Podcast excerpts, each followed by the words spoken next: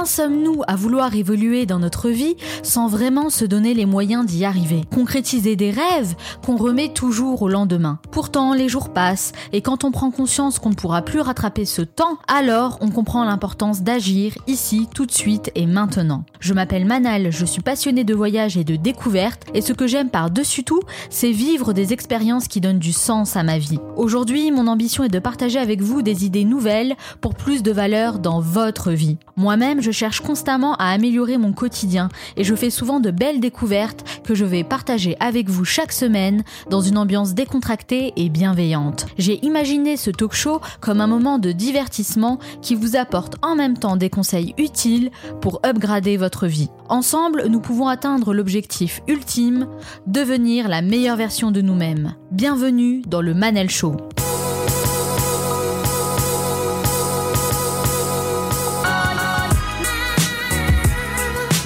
Le Manal Show, c'est votre capsule inspirante pour devenir la meilleure version de vous-même. Chaque semaine, je reçois des invités aux horizons différents et aux parcours inspirants qui partagent leurs conseils et leur expérience. En plus du podcast, je vous envoie du contenu exclusif par mail, mes meilleures découvertes que je souhaite partager avec vous. Et pour les recevoir, il vous suffit de vous abonner directement à ma newsletter sur le manal show point com. Dans cet entretien, j'ai rencontré Youssef Oudaman, le cofondateur de la start-up qui cartonne Meet My Mama. Il possède la fibre entrepreneuriale depuis son plus jeune âge et c'est définitivement sa rencontre avec ses associés qui l'a poussé à donner le meilleur de lui-même. Entreprendre, oui, mais avec des valeurs et une éthique pour permettre aux autres de s'épanouir dans un projet social et responsable. Vous allez découvrir l'histoire qui se cache derrière cette success story. Et comme Michael Jordan a dit, certains veulent que ça arrive, d'autres aimeraient que ça arrive, et quelques-uns font que ça arrive.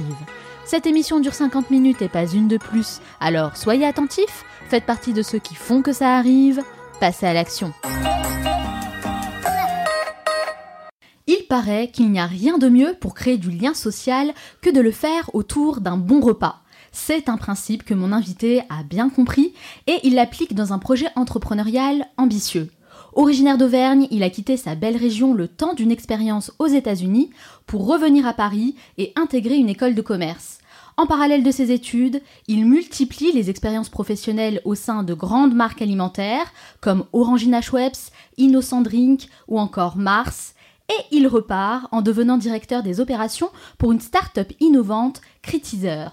Marketing, commerce et expérience client sont au cœur de ses activités, mais il manque un élément important à souligner, son engagement au sein de différentes associations humanitaires. Il découvre alors le concept d'entrepreneuriat social qui fait écho à ses propres aspirations. Il décide de s'investir pleinement dans cette démarche et son travail a payé, car la start-up qu'il a cofondée avec ses deux associés connaît une ascension fulgurante. Tout le monde veut goûter les plats de ses mamas. Aujourd'hui, il a réussi le pari de construire un écosystème qui favorise les talents de chacun, avec des valeurs fortes et qui lui ouvre encore beaucoup d'opportunités en France et à l'étranger. C'est ici, dans le plus grand campus de start-up au monde, chez Station F, fondée par Xavier Niel, qu'il me reçoit pour répondre à mes questions. Youssef Oudaman, bonjour. Bonjour Manal. Merci d'avoir accepté mon invitation. Merci de m'avoir invité. Alors Youssef, pourquoi Pourquoi vous faites ce que vous faites aujourd'hui ? Euh, je le fais euh, principalement pour, euh, pour deux raisons. Euh, d'abord parce qu'en France, on a l'immense richesse de vivre aux côtés de dizaines et de plusieurs centaines de milliers de femmes qui viennent des quatre coins du monde. Euh, ces femmes-là, elles sont soit immigrées depuis plusieurs générations, soit elles sont réfugiées, soit elles sont, on les appelle des expatriées. Et parmi ces femmes, elles sont vraiment nombreuses à avoir un talent, un savoir-faire unique pour l'art culinaire de leur pays d'origine, et elles n'ont qu'un rêve. C'est celui de vivre de ce talent-là et de raconter un bout de leur culture grâce à ce savoir-faire. Et donc du coup, je me suis dit comment permettre, comment connecter ces femmes-là qui ont un talent unique, qui ont une histoire unique à, à nous partager avec des gens euh, comme vous, Manel, mais des gens comme tous ceux qui vont nous écouter, qui ont envie de découvrir le monde par le biais de la cuisine et du regard de ces femmes. Et c'est pour ça qu'est né Meet My Mama, avec l'ambition de créer des rencontres autour de voyages culinaires. Alors bien sûr, on va parler de Meet My Mama plus en détail, on va y revenir. Mais avant ça, j'aimerais savoir un peu d'où vous venez. Racontez-moi un petit peu votre parcours. Alors, euh, alors moi, je viens de, d'Auvergne, du Puy-de-Dôme, dans une ville qui s'appelle Thiers, où, où j'ai grandi. Donc j'ai grandi dans des quartiers populaires, ça existe aussi en Auvergne. Euh, et donc du coup, euh, bah, j'ai eu cette chance-là de côtoyer depuis tout petit des gens qui venaient des quatre coins du monde, vraiment de tous les continents. Il euh, y avait déjà ces mamas, donc l'idée me trottait déjà dans la tête depuis tout petit. J'avais aussi ma maman à moi qui cuisinait merveilleusement bien. Et donc j'ai grandi là-dedans, j'ai, euh, j'ai fait mes classes. Euh, et puis euh, après, à la fin, de, j'ai eu un bac, un bac littéraire. Euh, et après, je suis parti. Je suis parti d'abord en, en région parisienne. Je suis parti aussi aux États-Unis. Au Kansas, c'est bien ça ? Au Kansas. Qu'est-ce que vous avez fait là-bas ? Ça m'intéresse. bah, j'étais en, en, en échange euh, pendant quelques mois euh, dans un campus au Kansas, donc c'était impressionnant. Ouais, j'imagine, les campus américains, c'est autre chose. Hein. Ouais, c'est autre chose. Euh, c'est des villes dans les villes, euh, portées et animées par les étudiants, donc c'est beaucoup d'énergie. Euh, mais ça m'a marqué parce que le contenu des cours était euh, notamment en marketing. Euh, ils, enfin déjà quand j'ai, enfin c'était en deux mille six, donc c'était déjà, c'était il y a douze ans, et je trouvais déjà qu'ils avaient euh, une longueur euh, d'avance. Une longueur d'avance. C'est en fait c'est toute la culture qui est tournée vers euh, vers l'expérience, vers le wow. Mmh. C'est-à-dire qu'ils vont tout faire pour que ce soit wow. Ils, tout ce qu'ils vont faire dans leur vie, faut que les cours ce soit waouh, faut que la sortie au théâtre ce soit waouh, il faut que tout. Il faut faire être... le show tout le temps. Tout le temps, tout le temps, tout le temps. Il y a cette culture du show, et ça, je me suis dit, putain, c'est hyper, hyper fort. Et ça, je me suis retrouvé vraiment dans ce truc-là. Ça, c'est quelque chose qui vous a marqué. Ouais, qui m'a marqué, et je me suis dit. Il y a plein de choses en France qu'on pourrait rendre encore plus waouh, surtout qu'en France, on a, une, on a dans plein de domaines des, des bases fortes, euh, sans nous dénaturer, mais en prenant quelques codes euh, américains, mais d'autres cultures, et cetera. On peut vraiment valoriser plein de choses. Je voulais juste revenir sur euh, le campus aux États-Unis. Vous m'avez ouais. dit, je vois même pas de côté négatif à faire des études là-bas. Qu'est-ce qui vous a le plus plu, justement ? euh, C'est euh, l'énergie. Ouais. En fait, c'est vraiment... Euh, moi, je fonctionne beaucoup à l'énergie, je crois beaucoup à, aux, aux, aux énergies. Euh, et euh, y a une, ça dégage plein d'énergie et vous, êtes, euh, vous avez l'impression que ça, ça vit. Et, euh, et on se nourrit ça, on capte beaucoup d'énergie, donc on en redonne beaucoup. C'est pour ça qu'on dit souvent, les Américains, ils en font trop, et cetera. En fait, c'est qu'ils ont beaucoup d'énergie. Et, euh, et ça, ouais, c'est ce qui m'a le plus plu, que ce soit bah, chez les étudiants... Chez les profs, il y a une énergie, il y a une forme d'engagement dans tout, qui peut, je peux comprendre, hein, parfois ça peut faire un peu trop, euh, mais ça, ça m'a hyper plu, ils sont toujours engagés, ils ont envie de faire des choses, ils ont envie de, plus ils ont envie de faire des choses de la meilleure des manières possibles, euh, ouais. ils ont envie de marquer les esprits, et c'est un, des valeurs dans lesquelles bah, je me suis rapidement retrouvé. Ouais. Moi aussi, hein, je m'y retrouve totalement. Ouais. J'adore cet état d'esprit, vraiment. Mais c'est peut-être la raison pour laquelle vous êtes ici, chez Station F, parce qu'on a quand même une énergie un petit peu à l'américaine ici. Hein. Ouais, ouais, ouais. Bah, y a, y avait, y a mille startups euh, qui viennent des quatre coins du monde. Donc, euh, vous avez des énergies d'un, d'un, un peu partout. Euh, des gens qui viennent euh, ouais, des, des quatre coins du monde. C'est stimulant, et en c'est, fait. C'est stimulant. Pour avancer, évoluer. Ça, ça bouge, euh, ça vit. Euh, les gens sont hyper engagés, croient en ce qu'ils font, sont persuadés que bah, ça va permettre euh, bah, de, de changer leur vie, mais probablement aussi de changer le, la vie de plein de gens. Et euh, ouais, c'est un environnement plein d'énergie où même quand vous êtes fatigué, bah, vous arrivez le matin ici et vous dire « Ok, c'est là que ça se passe et je suis hyper privilégié parce que je suis à l'endroit où ça se passe. » Oui, c'est, c'est le top en fait. Ouais, hein. C'est le top. Alors, très bon souvenir que vous avez gardé euh, de votre expérience aux États-Unis. Retour à Paris, euh, j'aimerais savoir quel genre d'élève vous étiez à l'école ici en France. Euh, très bonne question. J'espère que mes parents ne vont pas écouter ce podcast, donc cette partie-là. euh, j'étais un... Un, je pense que j'étais un... Enfin, c'est difficile à décrire. Je pense que j'étais un élève qui choisissait ses matières en fonction de ses, euh, de ses intérêts. Euh, donc, dans les matières où je sentais qu'il y avait un truc qui allait euh, apporter quelque chose, mais qui allait, apporter, qui allait avoir un impact dans le monde, là, j'étais à fond. Là, là j'avais pas de problème de, de retard, parce que j'étais un retard tout le temps en retard euh, au cours. Euh... Donc il y avait déjà cet esprit euh, éthique, responsable, ouais, même éthique, à l'école. Responsable, ouais, de vouloir avoir, mais depuis tout petit. Depuis tout petit, j'ai envie de, d'aller, euh, j'ai envie d'être utile et de servir. Et je pèse mes mots quand je dis servir une cause qui va permettre d'améliorer la vie des gens. euh, qui va permettre à mes rêves de plusieurs dizaines de milliers de personnes euh, en France et dans le monde. Ah, c'est Donc, quelque chose vraiment qui vous anime. Ouais, ouais. Et je ne euh... me, me vois pas faire autre chose. Et vous m'aviez dit aussi, hors antenne, que vous faisiez déjà du business avec votre papa quand vous étiez plus jeune. Ouais. C'est ça, ouais, hein euh, ça, c'est... Euh... Bah, en fait, j'ai commencé à bosser avec mon père euh, à l'âge de, je sais pas, neuf ans, dix ans. Ah oui, très ouais, jeune. Ouais, dix ans en fait. Euh, donc, je viens dans un, un bassin qui est le bassin thiernois, où, euh, qui est connu, euh, était connu pour être la capitale de la coctellerie en France, c'est encore le cas. D'accord. Donc, euh, c'était un bassin hyper euh, ouvrier industriel. Donc, mon père bossait là-dedans. Et euh, donc, il, il récupérait aussi des, des couverts, donc couteaux, fourchettes invendus. Parce que euh, bah, ils s'étaient pas vendus et lui euh, il se disait bah, je vais les récupérer et plutôt que de les jeter on va aller les vendre au Maroc à bas prix et euh, donc les étés quand je rentrais au pays avec mes parents donc euh, bah, j'allais pas tous les jours à la plage, loin de là, je faisais le tour des souks à Paris avec à, à, pas à Paris mais au Maroc avec mon père. Mais ça ça a été une bonne école finalement. Ouais, c'était vraiment euh, franchement incroyable. C'était euh, parce que j'étais considéré euh, parce que je suis né en France, mais euh, et quand vous êtes né en France et que vous rentrez au, au Maroc, bah, vous êtes considéré comme euh, français. Euh, et donc, en fait, pour la première fois, j'étais vraiment considéré comme le gamin marocain lambda euh, qui vend son truc et, et qui vend son truc pour euh, gagner son pain. Donc, j'ai pu voir ce que c'était. J'avais vraiment, pour le coup, euh, l'immersion de la personne marocaine. Et donc, j'étais avec mon père. J'ai pu voir un peu les, les conditions de vie euh, des Marocains, la chaleur de ce pays-là, comment ça se passait. C'était ma première expérience dans l'entrepreneuriat. Donc, j'étais... Bah, je me souviens encore de la pre- ma première vente dans ma vie, c'est pas, c'est pas glorieux, mais c'était donc vendu, euh, un couteau, un couteau à, à deux dirhams cinquante, euh, et voilà. Et donc ça, c'était ma première expérience entrepreneuriale à l'âge de dix ans. Et ça fait quelque chose, parce que vous vous dites, en fait, j'ai un produit, il y a quelqu'un qui est intéressé par mon produit, qui en a besoin. Euh, vous lui posez des questions, qu'est-ce qu'il va faire? Du coup, son, le couteau, il va l'utiliser dans sa vie au quotidien. Et moi, je me jure, j'étais passionné, parce qu'il y avait tout le lien. Un lien hyper fort entre l'acheteur et le vendeur, puisque vous, vous arrivez à résoudre un problème que quelqu'un a.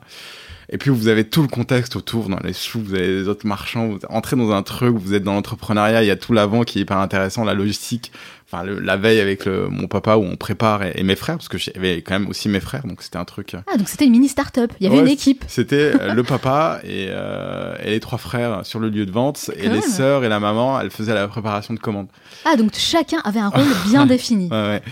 Et, euh, et donc ça, c'était cool parce que la promesse, c'était ce qu'on a réussi à vendre ici, ça va nous permettre de, de, de profiter de, du reste au Maroc. Et, euh, et donc, c'était une première expérience.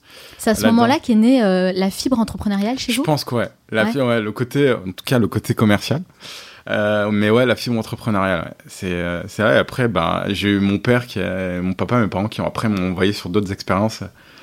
En Espagne, je me souviens aussi, quand j'avais quatorze ans, ou pareil, euh, ils voulaient que je découvre un peu euh, le, ce qu'ils appellent la, la, ce qui est dur dans la vie, mais ils voulaient vraiment m'inculquer ces valeurs-là, qui sont le, le travail, le mérite, euh, comprendre euh, ce que font les autres, que tout le monde fait des efforts, voir le monde tel qu'il est. Des valeurs vraiment fortes que vous portez même aujourd'hui. Et justement, vous le portez même dans votre projet, votre start-up. Et du coup, comment est née l'idée de Meet My Mama? Qu'est-ce qui vous a donné envie de vous lancer dans ce projet-là? Tout au long de mon parcours, je disais, euh, quand j'ai bossé, euh, bah, chez, euh, quand j'étais étudiant, et quand j'étais euh, pendant mes stages, je suis sorti un peu de mon cercle dans le quartier populaire. Et en fait, bah, les week-ends, je rentrais chez mes parents. En Auvergne, donc j'étais à Paris ou à Lille, je rentrais le... chez mes parents et donc ma mère, en, en bonne mama, me filait cinquante tupperwares pour tenir pendant la semaine, alors que je pourrais tenir un an avec ce qu'elle me donne. Elles sont et... très généreuses, les ouais, mamas. Elles sont hyper généreuses. Et en fait, le lundi, quand j'arrivais, au... déjà le vendredi, mes collègues étaient intéressés, voulaient savoir si je partais en week-end ou pas. Donc euh, vraiment, ils me disaient, est-ce que tu rentres? C'est sûr que je veux pas rentrer. Ah, donc ils pas... faisaient leurs propres commandes. Non, mais ils voulaient savoir. Ils voulaient pas de commandes, mais ils savaient qu'ils voulaient. Je me souviens aussi que certains de mes managers me facilitaient la vie pour que je rentre plus tôt le vendredi. Donc ils avaient une idée derrière la tête. Et quand j'arrivais le lundi, c'était « Alors, c'est quoi aujourd'hui ? Qu'est-ce qu'on va pouvoir manger ? Est-ce qu'elle t'a fait des gâteaux ? Qu'est-ce qu'elle t'a fait ? Qu'est-ce qu'elle t'a fait comme repas ?» Donc, je me faisais littéralement raqueter le lundi au travail, et cetera. Et ce qui était intéressant, c'est que, bah, que ce soit mes collègues ou mes potes, euh, donc ils voulaient découvrir les spécialités, parce que c'était bon et qu'il y avait une nouvelle découverte, mais ils voulaient savoir ce qu'il y avait derrière. Ils voulaient vraiment savoir euh, euh, qui y avait, donc euh, pourquoi, où elle avait appris ça, ma mère, comment était transmise la recette, comment elles étaient fabriquées, quels ingrédients il y avait. Et euh, au final, les déjeuners du lundi tournaient autour de la cuisine de ma maman. Ouais, c'est ce que je disais, il y a un lien social qui se crée hein, autour des bons repas. Et c'est à ce moment-là, justement, que vous vous êtes dit, OK, il y a un truc à faire. Ouais, je me suis dit, il y a un, un truc à faire. Même petit, je me suis dit, il y avait un truc à faire avec ces femmes-là. Euh, parce qu'au dehors de là, je trouve que ces femmes, euh, les mamas, elles portent tout ce qu'il y a de plus beau dans le monde. Vraiment, euh, elles sont, elles ont une personnalité forte, elles sont fédératrices. C'est-à-dire qu'elles arrivent euh, à mettre autour d'une table euh, plein de gens, peu importe leur culture, leur religion. Elles mettent tout le monde d'accord. Euh, vous allez croiser très peu de personnes qui vous disent « j'ai du mal avec une mama » ou « j'ai du mal avec ma mama ». Euh, donc elles sont universelles, elles sont aimées, donc je me suis dit il y a quelque chose à faire avec elles, et elles euh, on s'occupe peu d'elles ouais. on s'occupe peu d'elles euh, on, elles se rendent même pas compte qu'elles ont des compétences, elles savent, bah voilà, je parle de l'art culinaire, elles savent gérer des, des centaines de, de en fait commandes. Elles ont différentes compétences, que ce soit culinaire, leadership, empowerment, elles management ont... ouais, elles sont même très créatives, elles ont... exactement ça, leadership, management, créativité, Euh, suivi financier, euh, oui. C'est vraiment coaching, on remonte le moral. Et puis euh... elles sont même parfois chief happiness officer, parce que euh, voilà, elles aiment bien quand il quand y a de la joie, quand tout se passe bien autour ouais. de la table. Et je me suis dit, comment, et c'est exactement ça, c'est, elles sont moteurs euh, au sein de leur foyer, et qu'on, maintenant on va les sortir de leur foyer, on va en faire des moteurs pour la société. Pour ça, on va utiliser leur savoir-faire, là où sont le meilleur, donc l'art culinaire, et moi je vais les emmener dans des entreprises, et c'est elles qui vont faire le métier de euh, Chief Happiness Officer, mais de fédératrice au- dans des entreprises pour connecter les gens entre eux. Alors justement, Youssef, ouais. là on parle beaucoup de Meet My Mama, mais il y a certaines personnes qui peut-être ne connaissent pas le concept. Okay. Est-ce que vous pouvez pitcher Meet My Mama en une minute? euh, Très bon exercice. Alors, Meet My Mama, euh, donc c'est une start-up qui existe maintenant depuis un an et qui a deux missions. La première, c'est de révéler les talents culinaires de femmes issues de tous les types de migration. Euh, et donc, on fait ça en les accompagnant, en, en les aidant à devenir des stars de la cuisine du monde. Donc, on leur donne des formations en design culinaire, en prise de parole en public, et cetera. Et on a une deuxième mission, c'est de réenchanter les événements en entreprise avec nos mamas, en proposant aux entreprises lors de leurs événements, cocktails, petits déjeuners, dîners, et cetera, bah, des voyages culinaires faits, euh, réalisés par nos mamas, faits maison et racontés par nos mamas, qui viennent sur les événements pour raconter ce qu'elles font, ce qu'elles sont et pourquoi elles sont si exceptionnelles. Vous faites véritablement vivre une réelle expérience en fait. Exactement. Aux personnes qui sont là. Alors je sais aussi que Meet My Mama, c'est un projet que vous avez euh, créé et que vous portez avec deux autres personnes, ouais. vos associées, Donia et Loubna, c'est bien ça ? C'est ça, Donia et Loubna, mes fabuleuses associées euh, sans qui euh, euh, bah, je j'aurais pas pu faire grand chose. Alors comment vous vous êtes rencontrés ? Eh ben, en fait, au, au début du projet, euh, Donia et Loubna, elles avaient, euh, elles avaient un projet qui s'appelait Mama Cooking, et elles étaient déjà sur cette problématique de euh, comment on va valoriser les talents culinaires de, de femmes qui venaient des quatre coins du monde. Ah d'accord, donc c'était à peu près le même concept. C'était exactement le même concept, on était au même timing, et moi de mon côté, j'avais un projet le, qui est devenu Meet My Mama, qui s'appelait Mama's Kitchen. Euh, et qui étaient sur les mêmes problématiques. Donc, je les ai découvertes euh, en septembre deux mille seize, donc peu, impor- un peu avant de démarrer le projet. Et je me suis dit, euh, j'ai regardé leur page Facebook, elles avaient six cent cinquante likes. Euh, moi, j'en avais quatre-vingt-dix, j'ai honte. Euh, oh, il n'y a pas de quoi avoir honte. Non. Allez voir la page Facebook de Meet My Mama aujourd'hui. C'est cool. Voilà, vous non. comprendrez. Ouais, donc je me suis dit, non, elle, elle disait exactement la même chose que nous, que moi, et je me suis dit, je veux vraiment, je vais, il faut que je les voie. Et donc j'ai, je leur ai écrit sur Facebook, euh, par mail, je crois que je les ai tweetés, donc je les ai, je les ai harcelés. Euh, et puis elles ont accepté de, de me rencontrer, et tout de suite on a, il y a eu un coup de foudre professionnel. Tout de suite on a accroché. Euh, on s'est dit qu'on on voulait faire la même chose, qu'on voulait avoir de l'impact sur des, des millions de femmes, euh, qu'on voulait le faire en créant une belle marque qui parle à tout le monde. Et là, Bigon s'est dit on va commencer à bosser ensemble. Et c'est comme ça qu'est né Meet My Mama, de la fusion de ces deux projets. Bah, si je peux me permettre, moi je trouve ça génial de réagir comme ça. Parce que je me dis qu'en fait, beaucoup de personnes à votre place auraient réagi de la mauvaise manière en se disant peut-être « Ah, c'est des concurrents ». Alors que vous, pas du tout. Vous avez eu cette intelligence de les contacter pour faire quelque chose ensemble. Et en fait, bah, ensemble, vous êtes beaucoup plus forts. Ouais, c'est, c'est, c'est juste. En fait... L'impact, il concerne en Europe et même dans le monde, le sujet sur lequel on s'attaque, on pourra l'avoir, de la, on pourra avoir de l'impact sur plusieurs dizaines de millions de personnes dans, dans toute l'Europe. Euh, donc, il n'y a pas une histoire de concurrence. Il y a une histoire de comment on fait euh, tous pour résoudre euh, ce, le problème auquel on s'attaque. Il euh, n'y a pas une histoire d'ego. Euh, nous, on, on, veut, on, on veut avoir une entreprise qui soit performante. Donc, c'est essentiel que ce soit une belle entreprise, parce que plus on fait du chiffre d'affaires, plus on va avoir de l'impact sur les mamas. Mais c'est, la priorité, c'est de l'impact sur les mamas. C'est essentiel. Dans ces cas-là, vous n'avez plus une question. Moi, j'ai pas de concurrents. J'ai que des gens et, euh, qui vont m'aider à résoudre le problème. J'ai pas pour ambition de dire que je vais résoudre le problème tout seul. Loin de là.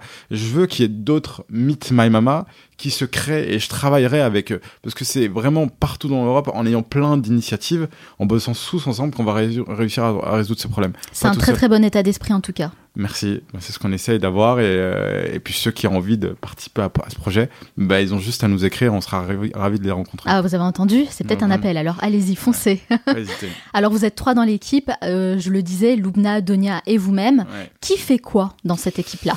euh, bah, Aujourd'hui, enfin... Il y a trois fondateurs, maintenant on est, on est dix chez Meet My Mama, mais plus spécifiquement, Donia, elle pilote euh, toute l'activité qu'on appelle chez nous Empower My Mama, qui est euh, l'activité qui est dédiée à donner tous les outils qui vont permettre à, à nos mamas de devenir pleinement indépendantes. Euh, Loubna, elle a un rôle qui est très lié à la marque.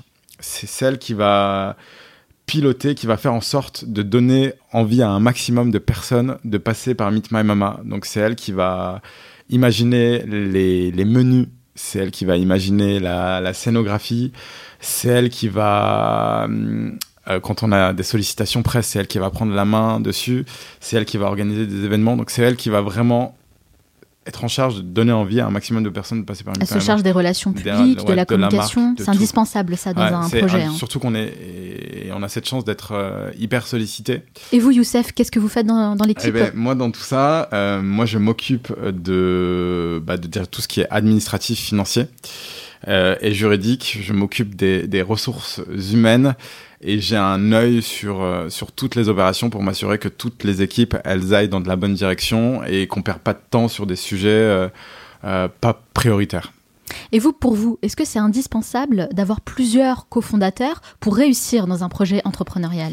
euh, Ouais, c'est indispensable, vraiment. Euh, déjà, à titre personnel, moi, je suis un privilégié d'avoir euh, Donia et Loubna. Je trouve que c'est des...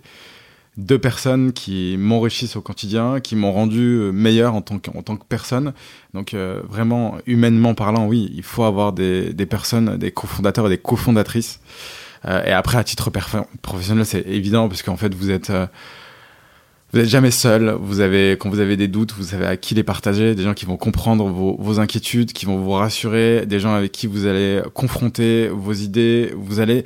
En fait, c'est vraiment...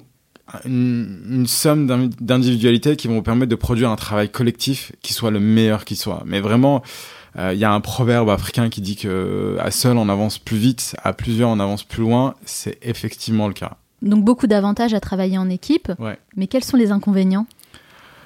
Euh... Elle est dure cette question. Des inconvénients. Euh... Oui, parce que vous dites de belles choses hein, sur Loubna et Donia. Bah, mais j'imagine que... que c'est pas toujours facile. Non, c'est, c'est euh, les, des inconvénients. Non, après, il y a, hum, vous avez des, des débats, quoi. Vous avez des débats, des... c'est chaud, mais c'est, c'est pas chaud négativement parlant. C'est juste des débats où les gens euh, partagent leur point de vue, essayent de les défendre, mais enfin, c'est hyper constructif. On n'est pas, on n'est pas non plus des bisounours chez Meet My Mama. Quand vous voulez avoir de l'impact sur des millions de personnes, quand vous voulez faire la... La, la référence cuisine du monde en France et en Europe, vous avez tout intérêt à vous prendre la tête euh, avec vos associés pour que ça fonctionne et euh, pour tirer le meilleur. Donc oui, parfois on se pousse dans nos retranchements, donc parfois c'est hyper dur, euh, mais euh, une fois qu'on sort de la salle de réunion, il n'y a aucun souci. C'est... Et quand il y a une décision importante à prendre, euh, comment vous faites pour trancher ? Ça dépend de la décision sur quel scope elle est. Quand c'est le domaine d'expertise de Loubna, c'est Loubna qui tranche. Ah, d'accord. En fait, on a déterminé qui était expert dans quel domaine. Mm. Euh, quand c'est une décision qui est liée à l'impact des mamas, c'est Donia qui va avoir le dernier mot. Chacun a un leadership sur ouais, un domaine exact- précis, en fait. Exactement. Après, euh, ouais, c'est exactement comme ça, ce qui fait que on tranche assez vite les décisions, et les décisions, euh, elles sont acceptées parce qu'elles sont légitimes. Elles sont tranchées par la bonne personne. Alors Meet My Mama, c'est un vrai succès aujourd'hui, mais avec quelle somme d'argent avez-vous commencé ce projet ? Euh, alors là, très bonne question. On a commencé sans somme d'argent. C'est-à-dire qu'on a démarré, on était, bah, je vous le dis, j'étais à découvert. Donc j'ai financé ça avec le découvert de, de ma banque, que je salue. Euh, euh, comme Donc zéro euro à découvert. À découvert. Alors comment vous avez fait ? Bah, je, je, c'est pour ça que j'ai, j'ai, au début de Meet My Mama, on n'avait pas de moyens. On avait une idée, on s'est dit, on, va, on, va, on veut aider ces femmes-là, on veut les valoriser, et cetera. Donc quand on a démarré, on allait voir des restaurants à Paris. Il y a plein de restaurants, ils ont un espace pour cuisiner, et cetera. Et ils sont vides le dimanche ou ils sont fermés. Donc on est allé voir des restaurants, on leur a dit « Est-ce que c'est possible de nous laisser votre établissement un dimanche et on va organiser un brunch du monde ?» ou un dîner, un dîner rencontré. En fait, on leur dit, il y a une maman qui va venir, elle va prendre les commandes du restaurant, elle va tout acheter, on va tout acheter, on va pas, on va rien faire, on va s'occuper de tout. Euh, et on va faire venir des gens dans votre restaurant et les gens, ils vont du coup découvrir votre établissement. C'est hyper smart. Ouais, bah, enfin, on l'a fait vraiment, on l'a fait parce qu'on n'avait pas de moyens. C'est vraiment genre l'idée qu'on avait, on s'est dit, on n'a pas de moyens, il y a plein de restaurants qui sont fermés le dimanche. Pourquoi on bosse pas avec eux? Donc on leur dit ça. Donc les restaurants, ils ont tout de suite dit oui. Ils se disent on adore l'initiative et en plus c'est cool. Les gens vont pouvoir découvrir notre notre établissement. Euh, donc on a fait ça. Et en fait, ce qui s'est, ba- euh, s'est passé, c'est que notre premier dîner rencontre, c'était avec Mama Nida qui venait du Sri Lanka et de Malaisie. On a fait des invitations et on était complet au bout de quarante-huit heures. Donc on ah, avait trente wow. places. Donc voilà, c'est comme ça qu'on a démarré et en fait on a acheté donc euh, les denrées, euh, je les ai achetées, j'étais à découvert, Donia et Loubna aussi c'était à découvert, on a acheté ça tout ça à découvert. Mais au final, les gens ont payé et on a réussi à avoir un premier bénéfice qu'on a euh, réinvesti dans un deuxième brunch du monde, puis un troisième et on commence à acheter du matériel et un quatrième et un cinquième et ainsi de suite jusqu'à ce que les entreprises viennent nous voir en nous disant ce que vous faites là dans les restaurants, faites-le chez nous, faites-le chez nous, euh, nous on On, on a des traiteurs qui sont trop classiques. Vous, vous avez l'impression de nous amener quelque chose de nouveau. Venez avec la mama, et cetera. Et en fait, de fil en aiguille, à chaque fois, on se débrouillait pour dégager un bénéfice qu'on réinvestissait pour construire jusqu'à aujourd'hui être capable de, d'être indépendant, d'être rentable, de recruter sans avoir à demander de l'argent à qui que ce soit. Ah, moi, j'adore cette histoire. C'est commencer petit, mais voir grand. Ouais, c'est, c'est ça. Mais vraiment... commencer avec ses propres moyens. Et tout à l'heure, tu, tu vous posiez la question de euh, est-ce qu'il y a un frein, est-ce qu'il y a besoin d'une école de commerce ? Moi, je vous dis, en fait, j'étais à découvert. J'ai un prêt étudiant à rembourser. Je connaissais pas du tout la food et je me retrouve aujourd'hui pourtant avec Meet My Mama. Euh, je dis pas que ce qu'on fait est exceptionnel, mais c'est euh, correct, ça fonctionne assez bien. Et donc, il n'y a pas de frein. Vraiment, il n'y a, a aucun frein. Et commencez à la hauteur de...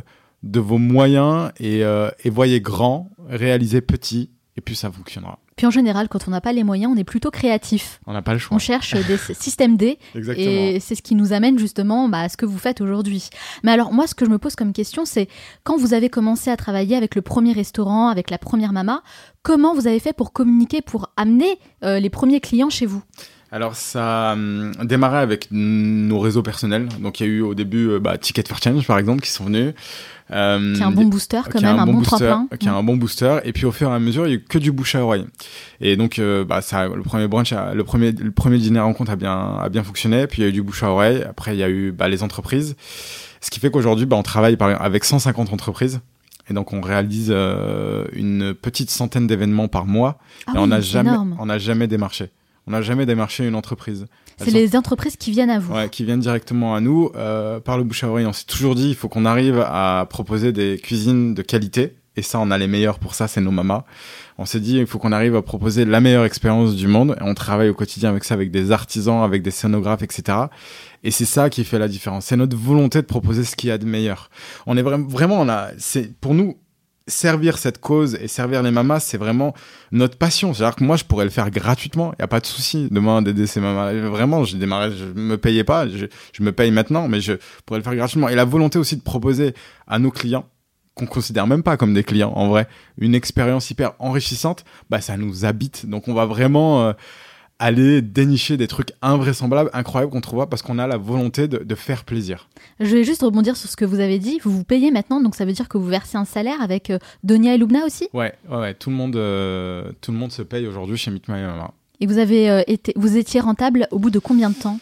On était rentable hyper vite. En fait, on a pris euh, le temps de, on a, on s'est pas, on aurait pu se payer. Automatiquement, je pense qu'on a commencé à se payer euh, à partir de septembre deux mille dix-sept. Sachant que vous avez commencé... On a commencé en... On a vraiment commencé en janvier deux mille dix-sept, donc six mois après le début de l'activité. Ouais. Ah oui, donc ça allait très vite. Ouais. Qu'est-ce, comment vous expliquez le succès de Meet My Mama ? Qu'est-ce qui fait que les gens ont autant apprécié ? Et puis en plus, vos clients, ce sont des entreprises. Mmh. Donc, euh, pourquoi ça fonctionne autant ? Il y a, y a, y a plusieurs raisons. Euh... Enfin, il y en a plein. La première, c'est que bah, les gens se retrouvent dans le concept. En fait, quand je parle d'une mama, tout le monde a une mama en tête. Tout le monde se dit, il y a cette mama, elle pourrait faire ça, c'est vrai qu'elle cuisine hyper bien, et cetera.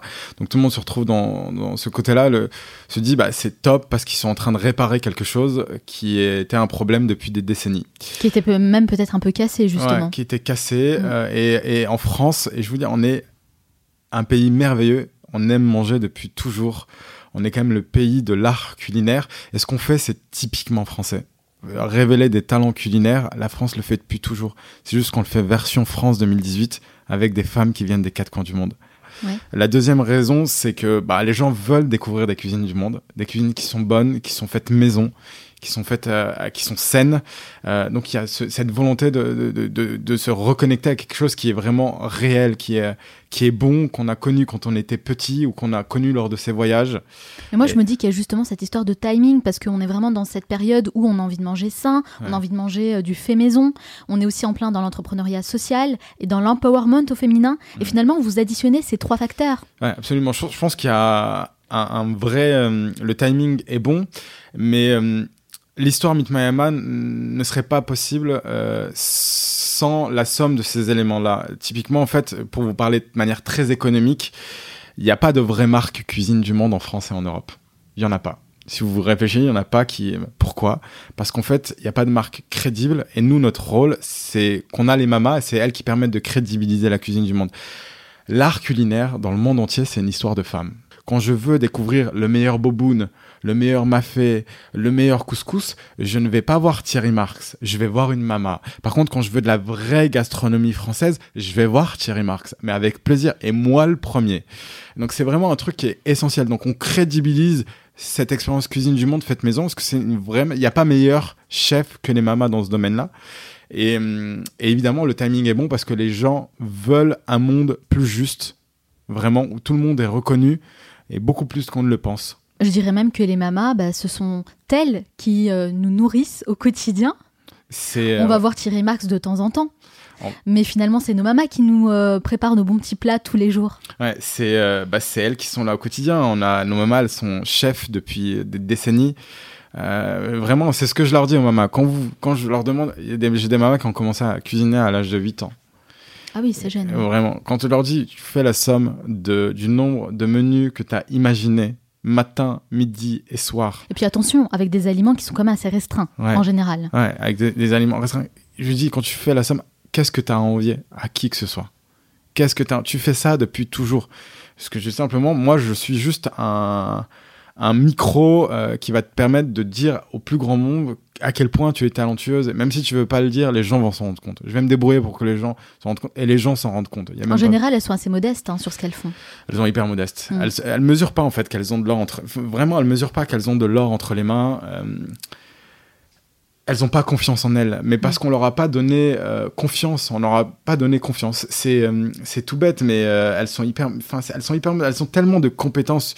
Vous le disiez tout à l'heure, Manal, vraiment en leadership, en créativité, en management, en gestion des stocks. Je pourrais aller même sur des compétences hyper te- techniques qu'elles ont depuis toujours. Donc finalement, les mamas, ce sont nos héroïnes du quotidien. C'est exactement ça. On leur dédie euh, ce passage. Je, bah, je leur dis, même tout le, toute l'émission, toute tout, l'émission. Ce qu'on fait, tout ce qu'on fait, c'est pour elles. Donc, euh.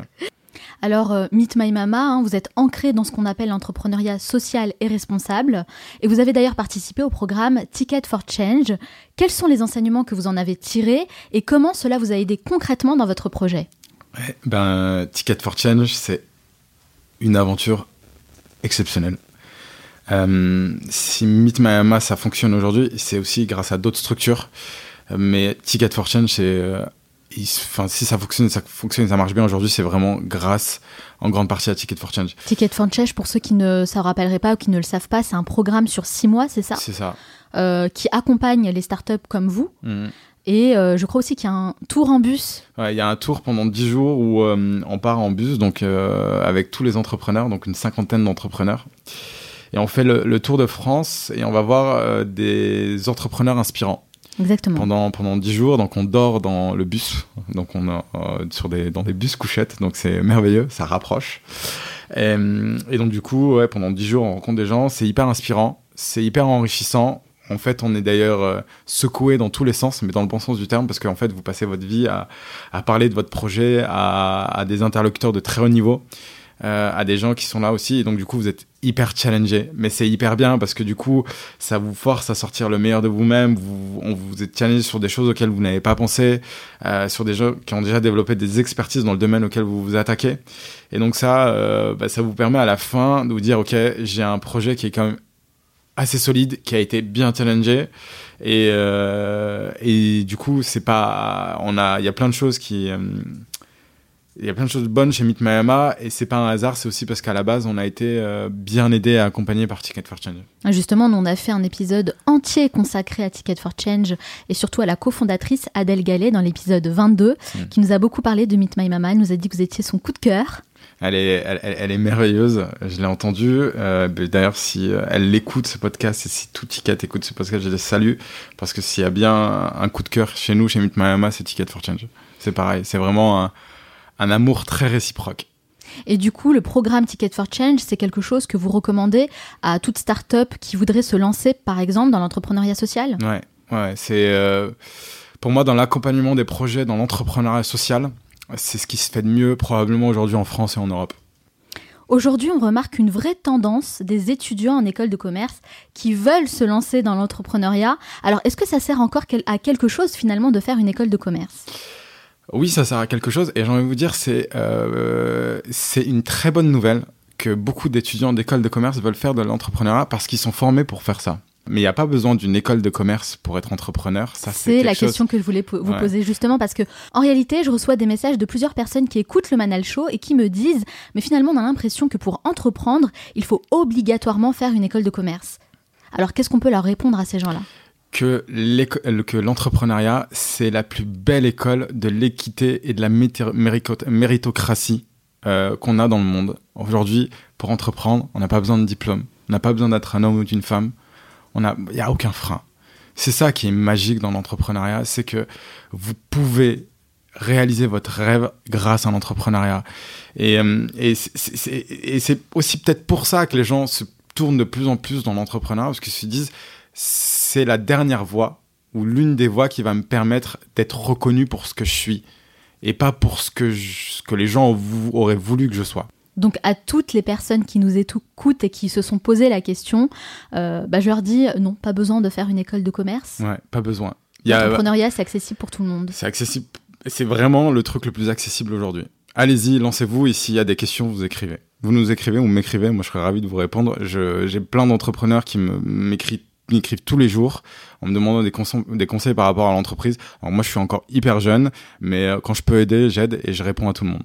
Bah c'est super de vouloir aider les gens et de vouloir leur répondre, mais je me dis, euh, vous avez le temps de répondre vraiment aux personnes. C'est quoi euh, la vie, la réalité quotidienne d'un entrepreneur ? Combien d'heures vous travaillez par jour ? Combien de jours par semaine ? Alors, euh, je travaille euh, sept jours sur sept. Mon esprit, euh, je ne vais pas dire vingt-quatre heures sur vingt-quatre, mais parce que je dors un peu et c'est important de dormir. Ah ouais, c'est, euh, faut pas le cacher, c'est énormément de, de travail. Euh, euh, moi, je suis euh, parfois en train de bosser jusqu'à deux, trois heures, quatre heures du matin pour gérer euh, des choses, mais c'est pas obligatoire. On n'est pas obligé de faire ça pour bien entreprendre. C'est bien au contraire, ça prouve que j'ai encore des choses. Euh, je dois m'améliorer dans mon organisation. Euh, ouais, donc on travaille euh, chaque semaine entre quatre-vingt-dix et cent heures par semaine. Est-ce que vous avez des petits rituels, des habitudes que vous avez mis en place aujourd'hui pour justement améliorer votre qualité de vie ? Ouais, le, le premier point, c'est de ce qu'on mange. Vraiment. Donc j'ai la chance d'être dans un projet où, euh, où on mange bien et ce qu'elles font est souvent très sain, et cetera. Donc euh, je suis euh, heureux quand je mange la cuisine de ma maman. Mais c'est vraiment un moment qui est, qui est fort. Ensuite, je m'impose de faire du sport euh, au moins deux fois par semaine. C'est vraiment un truc qui est essentiel. Et vous faites quel type de sport ? Soit je vais courir, soit je joue au foot, mais j'essaie de, soit je fais du squash. Donc j'essaie de varier les plaisirs euh, en fonction des, des semaines. Et je pense que je vais encore aller plus loin. Et peut-être qu'en septembre, je vais aller m'imposer euh, trois fois par semaine. Mais j'essaie de me faire des, des, des objectifs aussi qui sont réalistes par rapport à mes emplois du temps. Et je fais en sorte de ne jamais culpabiliser.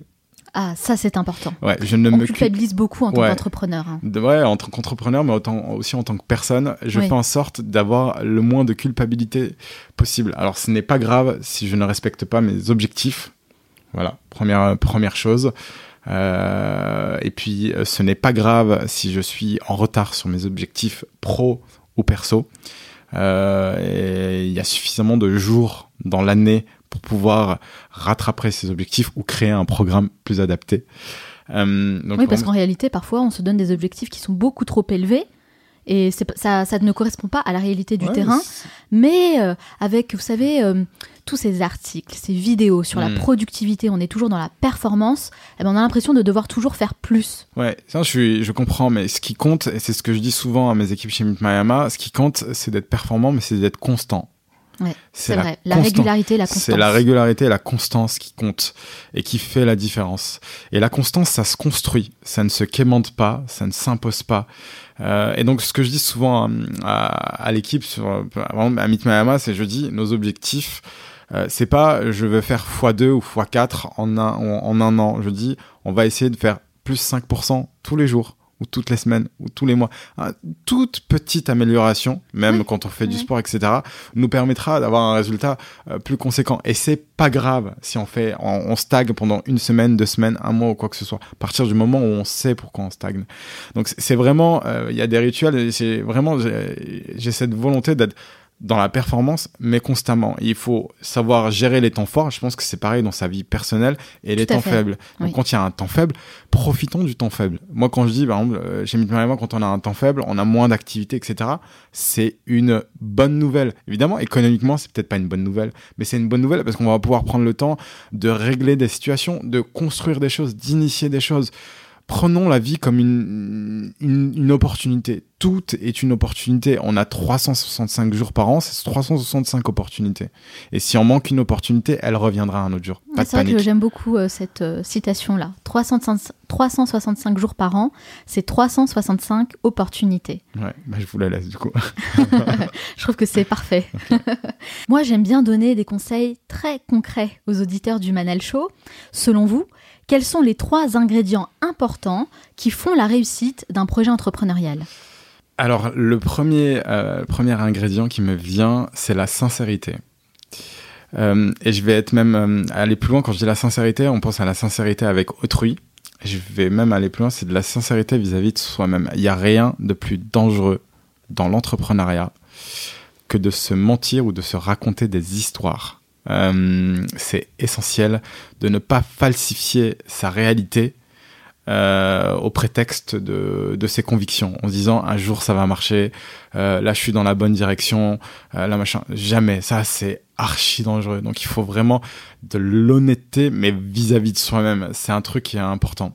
Le deuxième, ça c'est assez bateau, savoir s'entourer. Faut savoir s'entourer des bons avocats, des bons comptables, des bons réseaux, euh, savoir s'entourer dans sa vie personnelle, même quand on a un projet, parce que quand on a un projet, ça perturbe sa vie personnelle. Donc, euh, savoir s'entourer, c'est pas juste je m'entoure de, de deux, trois réseaux et je suis content. Non, non, non, non. Il faut rencontrer les personnes, c'est une histoire de personnes, l'entrepreneuriat. Il faut avoir des gens hyper fiables. Quand on est bien entouré, Euh, ça permet vraiment de consolider le projet. Encore plus quand on est seul, parce que parfois on peut entreprendre seul, c'est possible, il n'y a pas de souci. Mais il faut, même quand on entreprend seul, il y a d'autres personnes qui vont vous aider à réaliser votre mission. Ça peut être un avocat, un comptable, et cetera. Donc c'est essentiel de bien savoir s'entourer. Et le troisième point, je parlais de constance tout à l'heure. Le plus important, c'est la constance. C'est... Euh... C'est, c'est essentiel, c'est, euh, il faut pas être dans une logique tendancielle, il faut être dans une logique durable. Euh, on juge un projet sur sa durée, il va y avoir des mauvais moments, il va y en avoir plein, il va y avoir plein de micro-problèmes. Il n'y a pas de gros problèmes dans l'entrepreneuriat, c'est une somme de micro-problèmes. C'est, euh, c'est pour ça que c'est, c'est pas compliqué, mais c'est, il faut, c'est pour ça qu'il faut vraiment s'inscrire dans une logique de marathon avec des temps forts, où il faut parfois accélérer avec violence. Et parfois, il faut savoir se reposer. Et je le dis, c'est vraiment essentiel de gérer ses temps forts et ses temps faibles dans l'entrepreneuriat et dans sa vie personnelle. Et il n'y a rien de grave euh, quand on est fatigué. Quand on est fatigué, c'est un signe pour dire « Ok, il faut que je descendre d'intensité. Par contre, quand je le sens bien, il faut que j'accélère dans l'intensité. Donc, il y a vraiment un côté de, d'équilibre. Et pour être équilibré, il faut se connaître soi-même. Il y a, et ça, Ticket for Change le fait très bien dans l'accompagnement. C'est vraiment, faut vraiment se connaître soi-même. Il y a rien de grave. Il y a vraiment rien de grave à mettre son projet dans la durée. Au contraire, c'est ça qui est fort. C'est qu'on plus on met son projet dans la durée, mieux c'est. Voilà. Trois conseils, si je peux me permettre. Youssef, ce sont d'excellents conseils. Vraiment, merci beaucoup. Je pense que les personnes qui nous écoutent euh, pourront justement euh, s'inspirer fortement de ce que vous venez de dire. Merci beaucoup, Youssef, d'avoir merci, partagé madame. votre parcours et tous vos conseils. Mais vous le savez, ce n'est pas totalement fini. À la fin de chaque interview, je pose une série de questions rafales. Donc, il faut répondre sans trop réfléchir. Okay. Et l'objectif, bah, c'est de découvrir un peu plus votre personnalité. Ça dure une minute trente. Est-ce que vous êtes prêt ? Je suis prêt. C'est parti. Quelle est la première chose que vous faites en vous levant le matin ? euh, Je regarde Google Actualité pour savoir ce qui s'est passé pendant la nuit. Quel métier vous rêviez de faire étant enfant ? Reporter de guerre. Quelle est la personne que vous admirez le plus ? euh, Oh là, c'est dur. Euh, ma mère. Pour vous, quelle personne incarne le mieux le mot réussite ? Je pense à... à mes parents et je pense à, à... à mon père. Quel est le dernier livre que vous avez lu ? C'est Le Petit Prince. Quel livre offririez-vous en premier ? Le Petit Prince. De tous les bons petits plats préparés par les fabuleuses mamas, quel est votre préféré ? Ah, il est dur celui-là. Euh, je dirais... Ah, je vais me faire tuer. Euh, les... les briques de Soraya. Quel genre de cuisinier êtes-vous ? Je suis un cuisinier expérimental, c'est-à-dire que j'adore faire des expériences et mélanger n'importe quoi pour voir ce que ça donne. Quelle est la chose dont vous êtes le plus fier ? Mes parents donnent des idées maintenant pour faire bouger Meet My Mama. Quel animal vous représente le mieux ? euh, Je prends ce que m'a dit ma sœur, le phénix, parce qu'apparemment je renais toujours de mes cendres. Voilà. Quelle application utilisez-vous le plus ? euh, Citymapper, pour m'orienter dans Paris. Quel est l'endroit où vous aimez aller pour vous ressourcer ? euh, En Auvergne, chez moi. Quel est votre film ou documentaire préféré ? Human, Yann Arthus Bertrand. Si vous pouviez inviter la personne que vous voulez à votre table pour un déjeuner, n'importe qui, hein, sans limite, qui choisiriez-vous ? Je choisirais Mata- Martin Luther King. Quelle a été la rencontre la plus marquante de votre vie ? La rencontre aujourd'hui avec Loubna et Donia. Quel est votre plus grand regret ? De ne pas avoir lancé Meet My Mama il y a dix ans. Selon vos proches, quelle est votre plus grande qualité ? euh, Ma détermination. Et selon vous, quel est votre plus grand défaut ? je, je mets toujours trop de temps à ranger mes affaires. Quelle est la dernière chose que vous faites avant de dormir ? Je regarde Google Actualité, véridique. C'est un peu une obsession. Ouais, c'est vrai. Merci beaucoup Youssef Merci. d'avoir répondu à toutes mes questions. Alors, euh, qu'est-ce que vous avez trouvé de si inspirant euh, dans le livre Le Petit Prince ?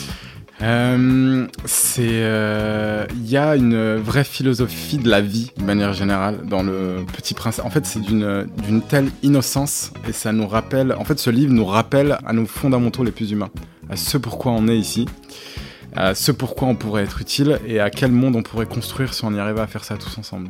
Voilà, donc un livre que vous recommandez. Que je recommande beaucoup. Merci beaucoup Youssef Oudaman d'avoir répondu à toutes mes questions, d'avoir partagé votre histoire, vos conseils. C'était vraiment très inspirant. Si on veut en savoir plus sur vous et sur ce que vous faites, où peut-on vous retrouver ? Alors vous pouvez nous suivre sur la page Facebook de Meet My Mama pour suivre toute notre, notre actualité. Et euh, donc pour ceux qui ont des événements en entreprise, on peut se retrouver en entreprise. Et pour ceux qui veulent découvrir et avoir accédé à des événements ouvert au public, ben on propose deux fois par semaine et bientôt trois des dîners et des brunchs du monde le mercredi et le dimanche à la Cantine du Monde et c'est à Place de République à Paris. C'est génial, on va partager euh, bah, l'adresse sur le site du Manal Show et sur les réseaux sociaux et je crois que je viendrai faire un petit tour. Avec plaisir. Parce que ça m'a donné envie euh, de découvrir les plats des mamas. Vous êtes la bienvenue Manal. Merci beaucoup, je vous souhaite beaucoup de succès dans tous vos futurs projets. Merci beaucoup. J'espère que cet entretien avec Youssef Oudaman et tous ses conseils vont vous aider, à votre tour, à vous poser les bonnes questions pour construire un environnement épanouissant en cohérence avec vos valeurs. Et n'oubliez pas, ne restez pas passif, passez à l'action. Si l'émission vous a plu, rendez-vous dès maintenant sur Apple Podcast pour laisser cinq étoiles. C'est ce qui m'aide le plus à faire connaître cette émission, alors je compte sur vous. Nous, on se retrouve la semaine prochaine pour un nouvel épisode. D'ici là, on reste en contact sur la page Facebook du Manal Show. Ciao!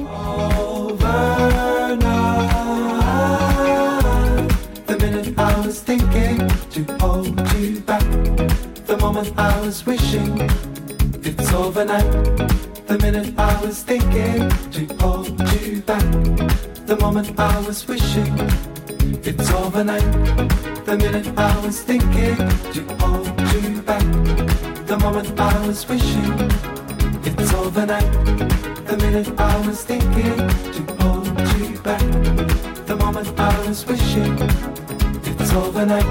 Slow down, never, I know.